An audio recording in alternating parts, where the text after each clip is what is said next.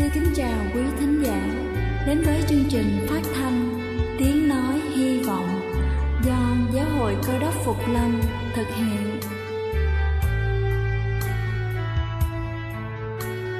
Kính thưa quý vị, Đức Chúa Giê-xu trước khi Ngài về trời đã ban cho các môn đệ của Ngài một điều răn mới, đó là họ phải yêu thương nhau như chính tình yêu mà Ngài đã dành cho họ.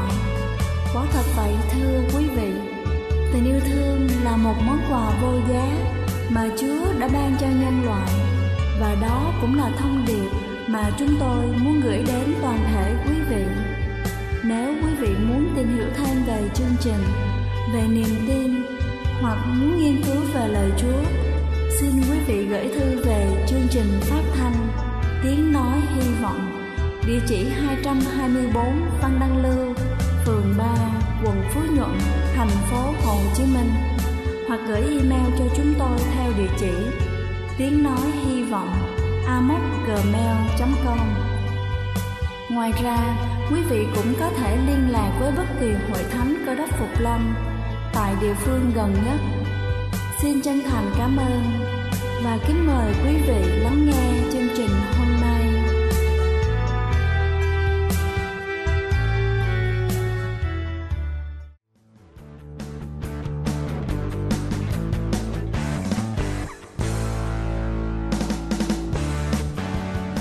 Xin thân ái kính chào quý vị khán giả trên khắp cả nước. Chúc quý vị có một buổi sáng làm việc thật hiệu quả. Kính thưa quý vị, bên cạnh những mặt tốt, con người của chúng ta luôn chứa đựng những mặt tiêu cực khác, điển hình như là sự ích kỷ. Chúng ta luôn nghĩ những điều tốt đẹp cho bản thân mình trước, sau đó lại nghĩ về những điều nhỏ nhen trong cuộc sống. Và hôm nay, chúng ta sẽ cùng nhau lắng nghe câu chuyện về sự ích kỷ của con người. 6 người do sự tình cờ của số phận mắc kẹt trong một cái hang rất tối và rất lạnh. Mỗi người có một que củi nhỏ, trong khi đống lửa đang lụi dần. Người phụ nữ đầu tiên định quăng que củi vào lửa, nhưng đột nhiên rụt tay lại. Bà vừa nhìn thấy một khuôn mặt của người da đen trong nhóm người da trắng. Người thứ hai lướt qua các bộ mặt quanh đống lửa, thấy trong đó có một người đi nhà thờ chung với ông ta, vậy là thanh củi cũng được thu về. Người thứ ba trầm ngâm trong một bộ quần áo nhàu nát, ông ta kéo áo lên tới tận cổ. Nhìn người đối diện thầm nghĩ, tại sao mình lại phải hy sinh thanh củi để sưởi ấm cho con heo béo ị giàu có kia? Người đàn ông giàu có lụi lại một chút và nhẩm tính, thanh củi trong tay phải khó nhọc lắm mới kiếm được, tại sao ta phải chia sẻ nó với cái tên lười biếng đó? Ánh lửa bùng lên một lần cuối, soi rõ khuôn mặt của người da đen đanh đanh lại, lộ ra những nét hù hằn. Không, ta không bao giờ cho phép mình dùng thanh củi này để sưởi ấm những gã da trắng kia. Chỉ còn lại người cuối cùng trong nhóm. Nhìn những người khác trầm ngâm trong im lặng, anh ta tự nhủ, mình sẽ cho thanh củi nếu như có ai đó ném phần của họ vào đống lửa trước. Cứ thế, đêm dần xuống. 6 con người nhìn nhau căng thẳng, tay nắm chặt những khúc củi. Đống lửa chỉ còn than đỏ rồi lụi tắt. Sáng hôm sau, những người cứu hộ tới nơi. Cả 6 người đã chết cóng. Thưa quý vị, có thể những hiềm khích trong cuộc sống làm chúng ta quên đi mất rằng vẫn còn rất nhiều điều đáng trân trọng và níu giữ hơn. Chúng ta không thể vì bất cứ một cá thể nào mà bỏ mặc số đông những người cần giúp đỡ còn lại. Khi chúng ta mở lòng chia sẻ với họ, và chắc chắn rằng họ cũng sẽ đón nhận và mở lòng lại với chúng ta. Như câu chuyện trên, 6 con người ấy, họ không chết vì cái lạnh ở bên ngoài, mà họ chết vì sự bút giá trong sâu thẳm tâm hồn. Đây là chương trình phát thanh Tiếng Nói Hy Vọng do Giáo hội Cơ đốc Phục Lâm thực hiện. Nếu quý vị muốn tìm hiểu về chương trình hay muốn nghiên cứu thêm về lời Chúa, xin quý vị gửi thư về chương trình phát thanh Tiếng Nói Hy Vọng, địa chỉ 224 Phan Đăng Lưu, phường 3, quận Phú Nhuận, thành phố Hồ Chí Minh, hoặc gửi email cho chúng tôi theo địa chỉ tiengnoihyvong@gmail.com. Ngoài ra, quý vị cũng có thể liên lạc với bất kỳ hội thánh Cơ đốc Phục Lâm tại địa phương gần nhất. Xin chân thành cảm ơn và kính mời quý vị tiếp tục lắng nghe chương trình hôm nay.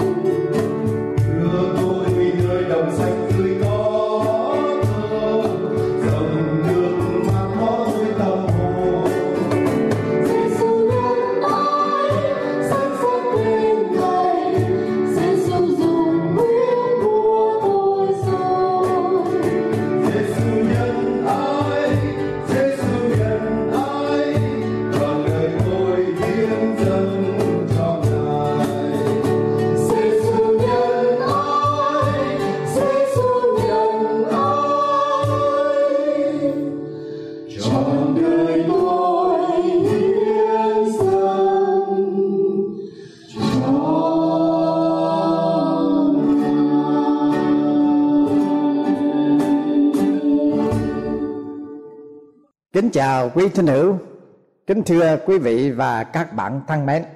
Rất hân hạnh được tái ngộ cùng quý vị hôm nay để chúng ta cùng nhau tìm hiểu về đề tài cửa sổ tâm hồn. Thưa quý vị và các bạn, trong cơ thể con người, đôi mắt là một bộ phận rất là phức tạp đứng sau bộ não. Hệ thống đôi mắt gồm có võng mạc con người, tròng đan, giác mạc, thấu kính và thần kinh thị giác. Ví dụ, võng mạc có khoảng 137 triệu tế bào đạt, có khoảng 40 hệ thống phụ riêng biệt để đáp ứng ánh sáng và gửi tín hiệu đến não bộ. Khoảng 130 triệu tế bào trông giống như cái que điều khiển hình tráng đan. 7 triệu tế bào còn lại hình nón để giúp chúng ta thấy được màu sắc. Các tế bào võng mạc nhận những dấu in ánh sáng được chuyển thành xung lượng điện và gửi đến não bộ qua dây thần kinh thị giác. Một bộ phận đặc biệt của não bộ gọi là vỏ não thị giác chuyển dịch những xung lượng đó thành màu sắc, độ tương phản, độ sâu, vân vân, khiến cho chúng ta thấy được hình ảnh của thế giới. Thưa quý vị và các bạn, thật là một điều chúng ta không thể tưởng tượng nổi. Võng mạc, thần kinh thị giác và vỏ não thị giác là những hệ thống phụ thật hoàn toàn tách biệt và khác biệt nhau. Tuy nhiên, chúng cùng nhau bắt tín hiệu, chuyển tải và chuyển dịch lên đến 1.5 triệu tín hiệu xung lượng trong mili giây.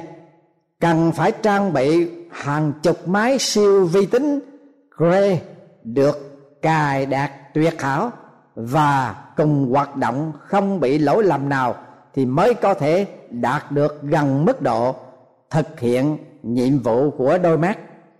Thật là một điều quá kỳ diệu và lạ lùng đối với nhân loại trên thế giới nói chung và chúng ta nói riêng.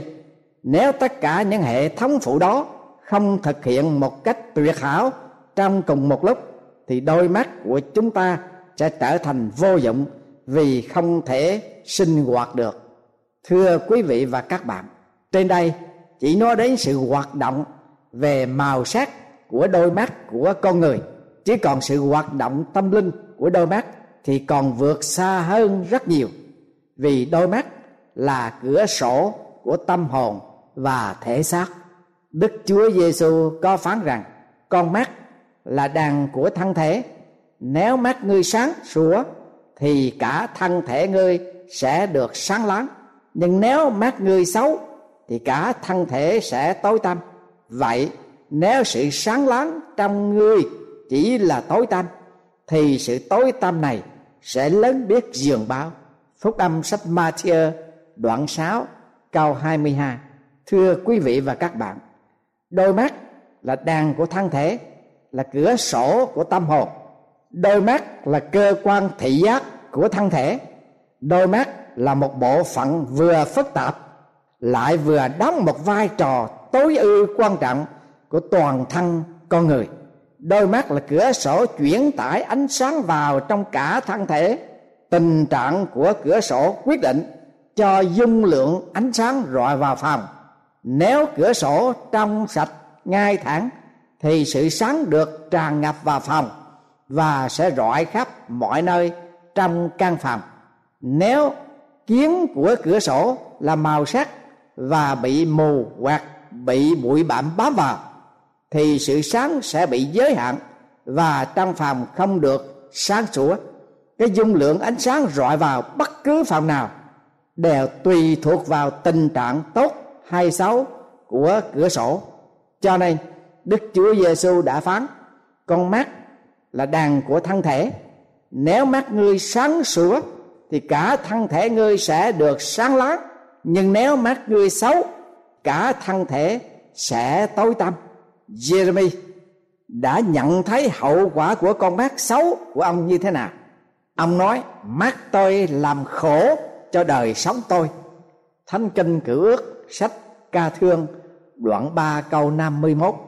Đôi mắt của chúng ta nhìn xem điều gì, và cách nhìn của đôi mắt của chúng ta sẽ xác định về giá trị trong cuộc sống của mỗi người. Thưa quý vị và các bạn, có những cái nhìn của đôi mắt không chuẩn, không có ảnh hưởng tốt. Con mắt là đàn của thân thể và cửa sổ của tâm hồn. Nếu mắt ngươi sáng sủa, cả thân thể ngươi sẽ được sáng láng. Sự thành kiến có thể làm méo mó cái nhìn của đôi mắt. Lord Chesterfield đã so sánh một cách vé von như sau: lẽ phải là một người vợ, còn sự thành kiến của chúng ta là các cô tình nhân. Không có một điều gì có thể hủy hoại lẽ phải của con người bằng sự thành kiến.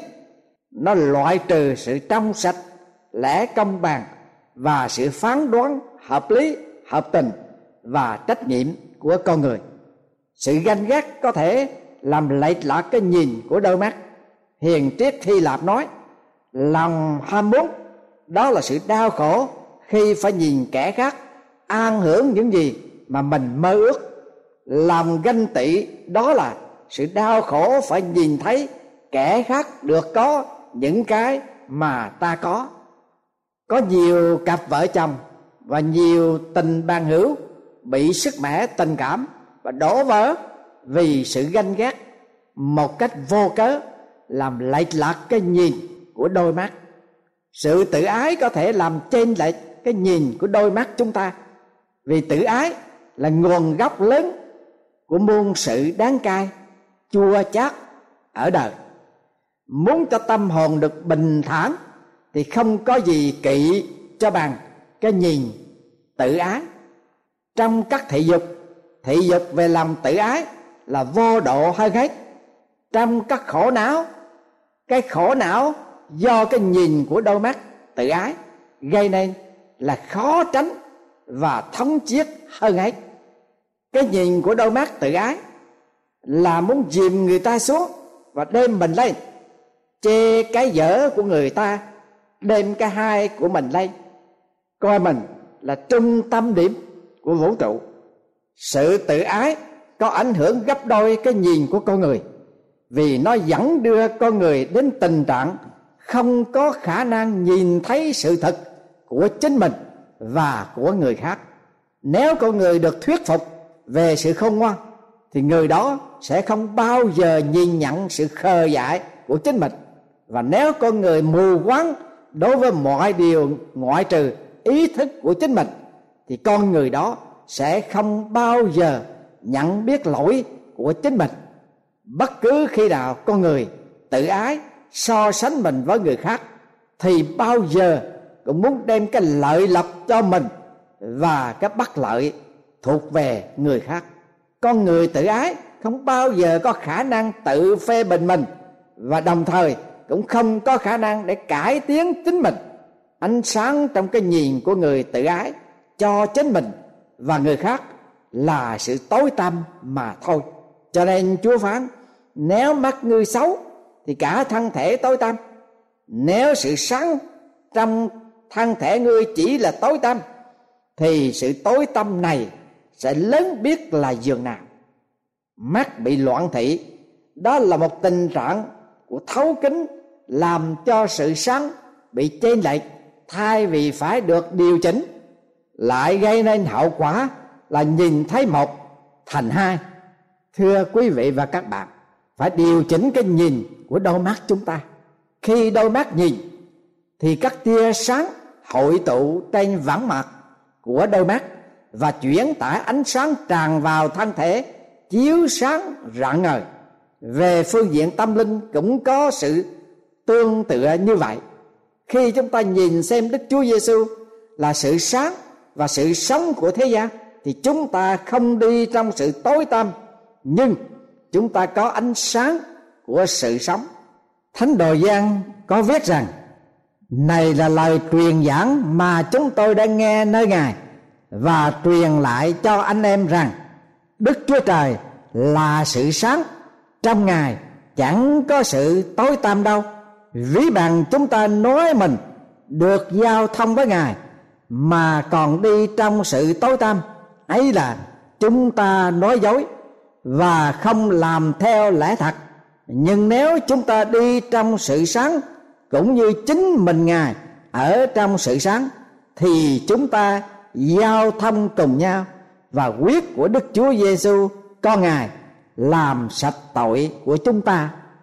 Kinh Tân Ước sách Giăng thứ nhất đoạn 1 câu 5 đến câu thứ 7. Thưa quý vị và các bạn, không có điều gì so sánh được. Nếu đôi mắt tâm linh của chúng ta sáng sủa thì chúng ta có thể phân biệt được giữa sự tạm bợ của thế gian và sự vĩnh cửu trong Đức Chúa Trời. Tất cả những điều gì bị ánh sáng vạch trần đều sẽ được thấy rõ, vì mọi sự trong thế gian như dục vọng của xác thịt, dục vọng của mắt và sự kiêu ngạo về cuộc sống vật chất đều không đến từ Đức Chúa Cha, nhưng phát xuất từ thế gian. Vả, thế gian cùng với dục vọng của nó đều qua đi, nhưng ai làm theo ý định của Đức Chúa Trời thì còn lại đến đời đời. Thánh Kinh Tân Ước sách Ê-phê-sô đoạn 5 câu 13 và Giăng thứ nhất đoạn 5 câu 15 đến câu thứ 17. Nếu chúng ta không có đôi mắt tâm linh nhìn xem Đức Chúa Giê-xu thì tâm trí của chúng ta hướng về vật chất của thế gian, thì đời sống chúng ta sẽ lâm vào tình trạng tối tăm một cách trầm trọng. Đức Chúa Giê-xu phán sự đoán phạt đó là như vậy: sự sáng đã chiếu rọi vào thế gian, nhưng người đời yêu chuộng bóng tối hơn ánh sáng, vì hành vi của họ là gian ác. Phúc âm sách Giăng đoạn 3 câu 19. Thưa quý vị và các bạn, có lẽ đây là một thảm kịch cho Cơ Đốc nhân khi lùi bước sa ngã và lâm vào tình trạng yêu chuộng bóng tối mà cho đó là ánh sáng, như trường hợp của Demas là một điển hình. Ta hãy nghe thánh đồ Phao-lô viết về Demas như sau: Demas đã lìa bỏ ta rồi vì người ham hố đời này. Thánh Kinh Tân Ước 2 Timothée đoạn 4 câu 10. Vâng, thưa quý vị và các bạn, có nhiều sự ảnh hưởng bởi thành kiến, ganh tị, tự ái và ích kỷ làm cho cái nhìn của đôi mắt con người méo mó và loạn thị tâm hồn.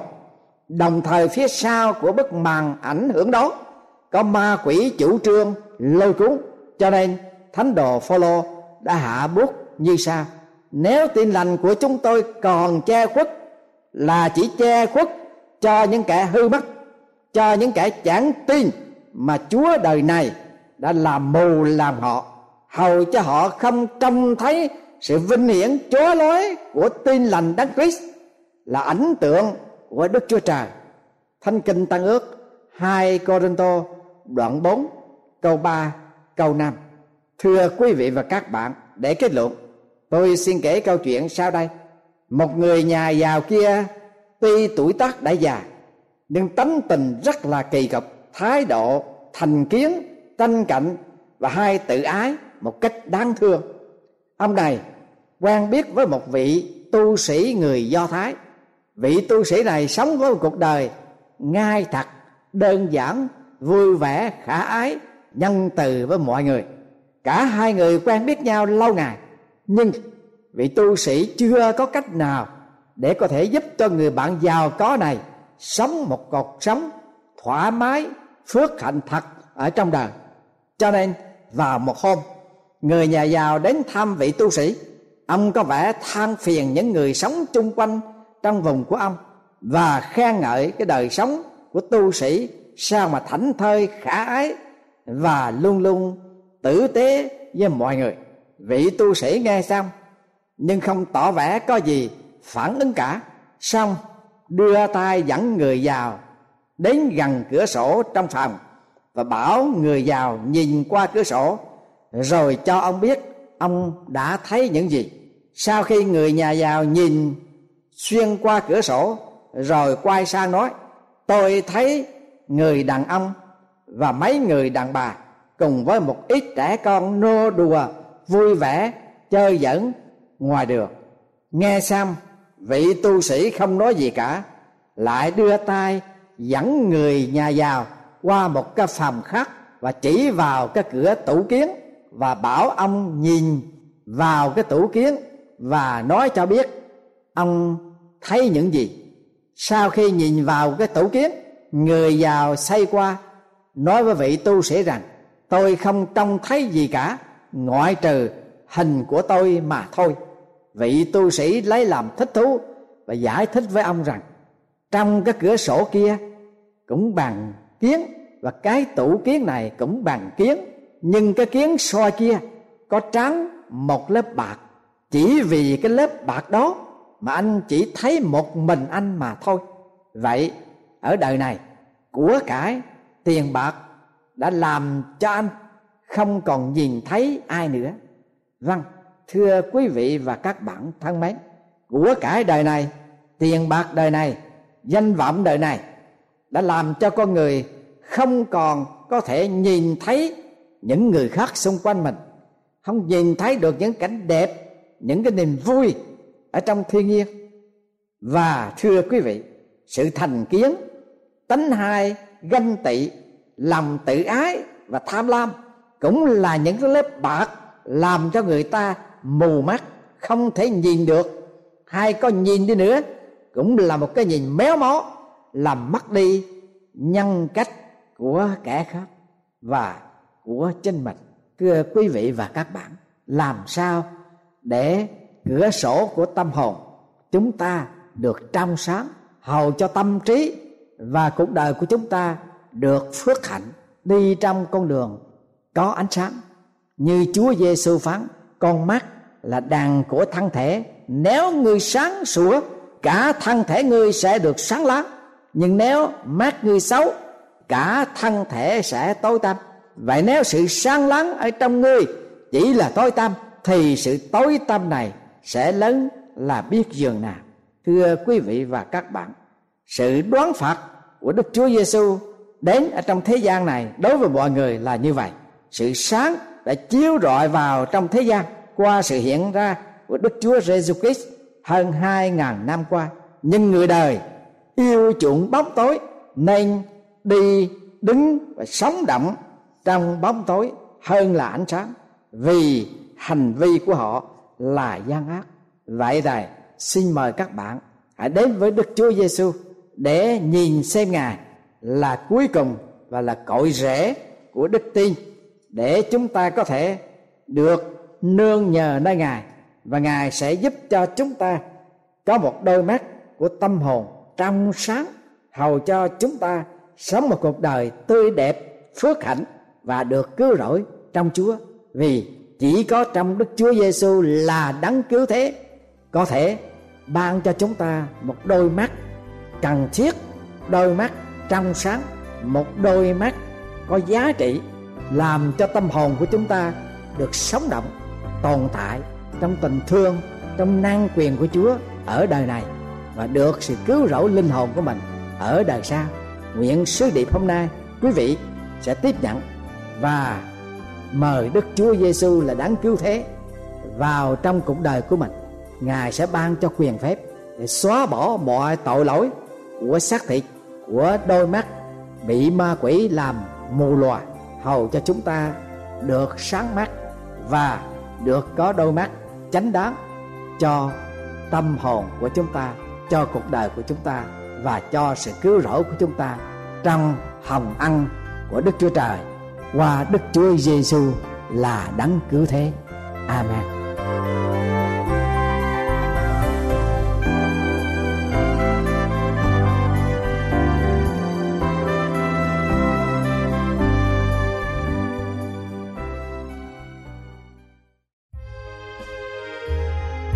Đây là chương trình phát thanh Tiếng Nói Hy Vọng do Giáo hội Cơ đốc Phục Lâm thực hiện. Nếu quý vị muốn tìm hiểu về chương trình hay muốn nghiên cứu thêm về lời Chúa, xin mời quý vị gửi thư về chương trình phát thanh Tiếng Nói Hy Vọng, địa chỉ 224 Văn Năng Lưu, phường 3, quận Phú Nhuận, thành phố Hồ Chí Minh.